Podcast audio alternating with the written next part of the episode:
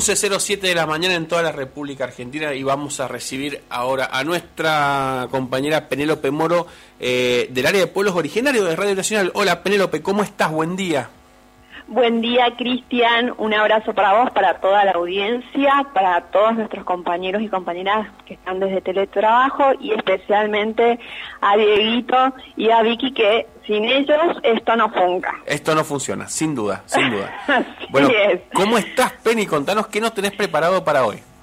Bien, bueno, hoy nos vamos a anticipar eh, al primero de agosto, que es el día en que los pueblos andinos conmemoran la Pachamama y en realidad es una celebración que se lleva a cabo a lo largo de todo el mes y le vamos a poner una perspectiva especial.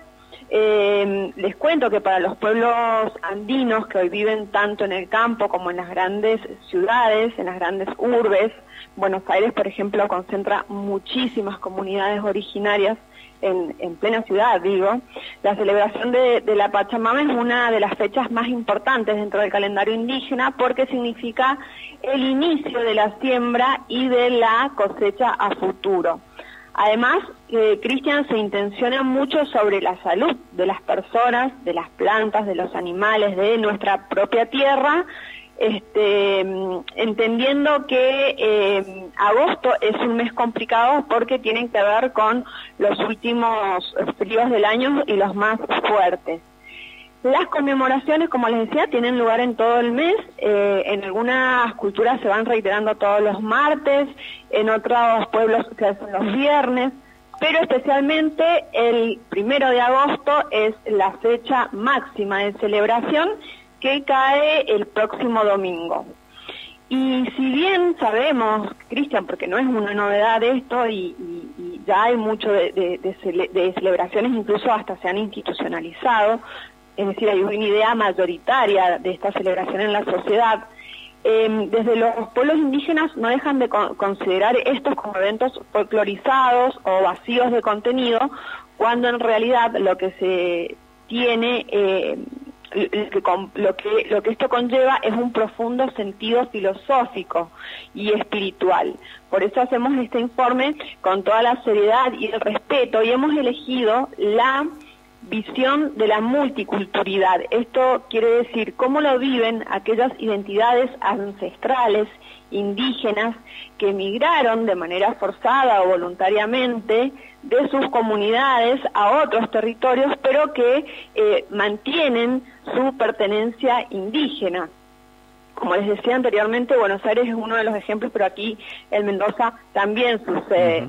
Em, para eso eh, hablábamos con, eh, conocí y hablé con eh, Anaí Alancay, ella es una mujer coya, nacida en Campo Quijano, en provincia de Salta, y Miguel Maiguay, que él es un indio quechua, oriundo de Perú.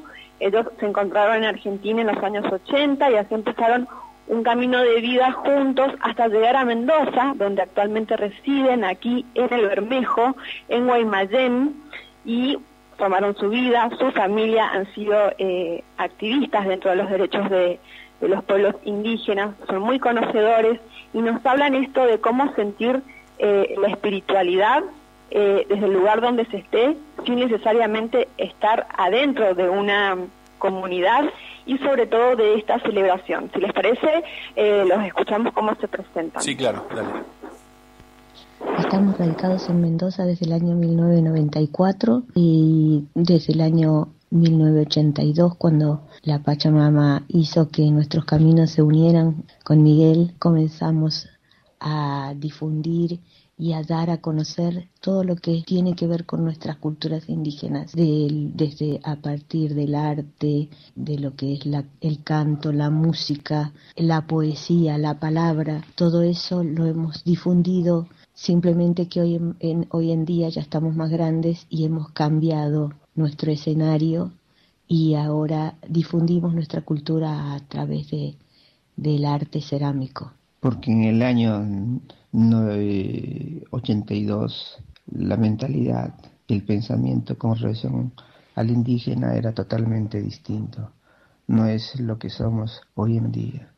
Aquellos años tuvimos que generar espacios de debate, de difusión, para que mucha gente ignorante con relación a nuestra cultura nos escuchara y nos viera con nuestras ropas típicas, con nuestra propia palabra, con nuestra propia música, con nuestros propios movimientos a través de la danza. Esa toma de conciencia hizo de que en todos los escenarios y los lugares donde nos presentáramos con distintos otros hermanos indígenas, nos escucharan a nosotros mismos, hablar de nosotros y hablar por nosotros mismos.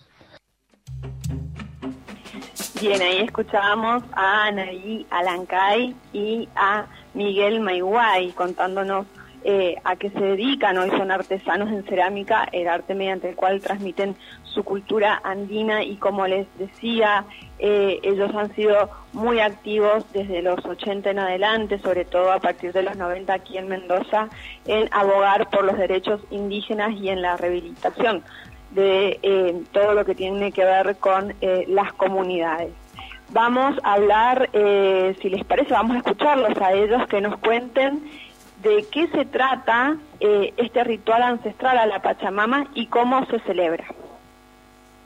El mes de agosto es una fecha muy importante porque tiene que ver precisamente con la celebración a la Pachamama.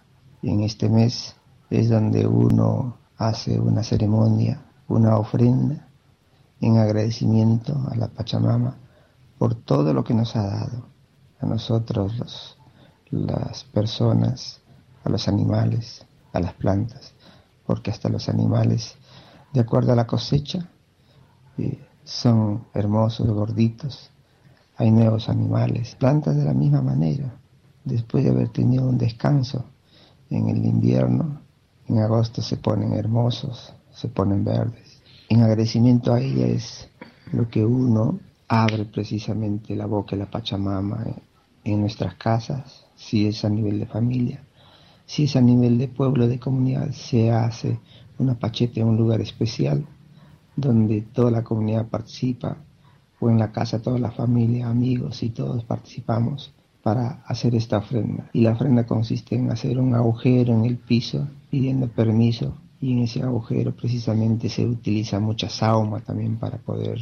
Eh, para limpiar el espacio, el lugar, para poder comenzar la ceremonia con, con una buena energía para que la Pachamama, también la Mama Pacha, esté sahumada, esté, esté eh, preparada para recibir todos los alimentos en forma de ofrenda que les vamos, le vamos a brindar. Y, por supuesto, ahí está presente todo lo que uno tiene, semillas, maíz, trigo, fideos, arroz, hierba, todo lo que uno consume se le ofrenda a la Pachamama. A las personas se le rodea con eh, serpentinas y con papel picado en símbolo de alegría, de agradecimiento y de festejo. Así que de esa manera, pues, cuando todos hayamos terminado, todos estamos con papel picado y serpentina y empieza la música, uno empieza a bailar y bueno, después ya se empieza a, brindar, a comer entre todos, o si la casa, si la familia de la casa preparó sola o algunos vienen con, trayendo cosas y todo se pone a la mesa para poder compartir entre todos. Bien, ahí este Miguel y Anaí nos cuentan que nos dan las bases de cómo se, se, realiza este ritual, que en realidad el requisito principal es tener conciencia, ¿no? Eh, y también aclarar que los diversos pueblos, incluso las diversas comunidades adentro de los pueblos, la conmemoran de diferentes maneras, con puntos en común, por supuesto, como la boca de la tierra, que es a partir de donde se, empiezan a, hacer las ofrendas. Eh, en, algunas culturas se entierran directamente las ollas de alimentos, en otras no pueden faltar las hojas de, coca, que tienen un lugar preponderante, otras culturas empiezan la noche eh, del 31 con sus ceremonias, va variando, pero hay algo que no puede faltar eh, como elementos e ingredientes ceremoniales, que son el alcohol y el tabaco. Eh, la famosa caña de ruda, no sé si has escuchado seguramente. sí, sí, sí, claro. Bien, no es un requisito fundamental, puede ser reemplazado por otros alcoholes Eh, lo digo porque eh, por ahí la gente eh, nos apuramos en preparar la caña de ruda para el primero de agosto sin los conocimientos previos y necesita un año de maceración mínimo. Se puede reemplazarse por, por otra bebida sin ningún problema. Ahora escuchamos a Anaí a ver qué nos dice al respecto. En la ofrenda nunca, nunca tiene que faltar una bebida fuerte, una, un alcohol, una agüita de esas preparadas bien fuertes para brindar con ella. También se brinda con, con vinito. Lo que sí es importante siempre explicar de que nosotros en esta ceremonia siempre fumamos tabaco, porque el tabaco es, es, una planta sagrada, es una planta ceremonial, entonces está siempre presente en las ceremonias. Es el momento en el que preparamos nuestro espíritu para poder compartir y para poder celebrar a la Madre Tierra. Bien, Cristian, estoy de vuelta al aire. Sí, claro, te estamos escuchando. Bien, ahora si les parece vamos a escuchar eh, cuál es el mensaje eh, profundo que nos deja Miguel y que nos deja Anaí en nombre de los demás hermanos y hermanas indígenas que nos convocan a celebrar la Pachamama, eh, sobre todo en estos tiempos. Con relación al cuidado a la Pachamama, yo creo que es una, una tarea muy simple, muy sencilla, siempre en cuando uno tome conciencia de lo que significa ser madre tierra. Por eso que nosotros, eh, a través de los años, que siempre distorsionaron con relación a la denominación, es que nosotros no somos dueños de la tierra, somos hijos de la Pachamama. Con ese mismo sentido es lo que uno tiene que precisamente cuidar a la Pachamama, porque dentro de la Pachamama estamos todos, están los animales, están las plantas, porque también los animales tienen vida, los animales también se alimentan de ella. Las plantas, los árboles, también tienen vida. Todos, todos nos alimentamos de ella. Por eso que hasta las piedras tienen vida, tienen energía. Por eso que entre todos convivimos en una forma armónica, en una forma respetuosa. Por eso que nosotros que supuestamente, no supuestamente, sino que somos pensantes, somos seres con raciocinio, tenemos que cuidarla y protegerla, no precisamente utilizar todo lo que hay dentro de nuestra Pachamama como si fuera un deporte o tratar de depredar sin tomar conciencia que todos tenemos vida. Y todos y todas somos también parte de la Mama Pacha. Cuando cuando termina nuestra vida volvemos a, hacia ella y, y ella es quien nos alberga y nos protege.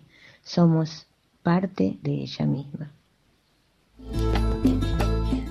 Bien, históricamente, eh, de manera oficial, eh, nos han enseñado que nosotros somos los y las dueñas de la tierra, pero desde la cosmovisión indígena nos explican que somos sus hijos somos parte de la tierra y no al revés. Es como eh, que en realidad eh, esto de que nosotros somos los dueños de la tierra viene más que nada de parte de las religiones monoteístas y que tiene que ver mucho, Cristian, con esto del antropocentrismo, que de creer que, que, la tierra y la naturaleza giran alrededor nuestro y nos, provee, nos proveen a nosotros y no al revés, desatendiendo la idea de la naturaleza como una sujeta en sí misma.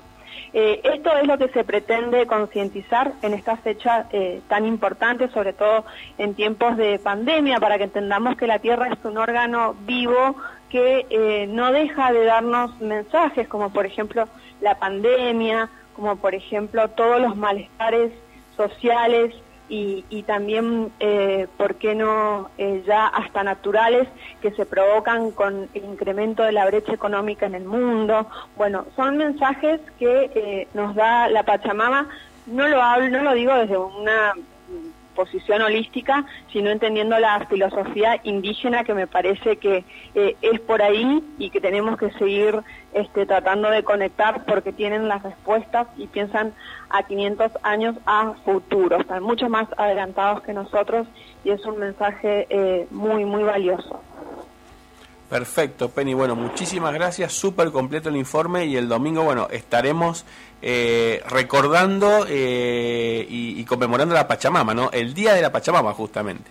Muchas gracias. Así es, así es. Y recordar que me, quedó un audio, pero no la quiero hacer muy larga, recordar que, eh, por qué elegí hablar con eh, Anaí y, con Miguel, que no son propios de una eh, comunidad concreta aquí en Mendoza, sino más bien eh, que son parte de, las culturas ancestrales, porque la ancestralidad, la espiritualidad se sigue viviendo desde donde sea y las conexiones son mucho más profundas. Vamos a seguir tocando este tema porque la verdad que tiene que ver con la multiculturalidad y cómo cambian nuestras sociedades eh, con el paso del tiempo y con este reverdecer de la cosmogonía indígena. Perfecto, Penny. Muchísimas gracias. Hasta la próxima. Que estés muy bien. Abrazos. Gracias, chao, chao. Escuchamos a, a Penélope Moro, nuestra compañera periodista encargada del área de pueblos originarios de Radio Nacional Mendoza.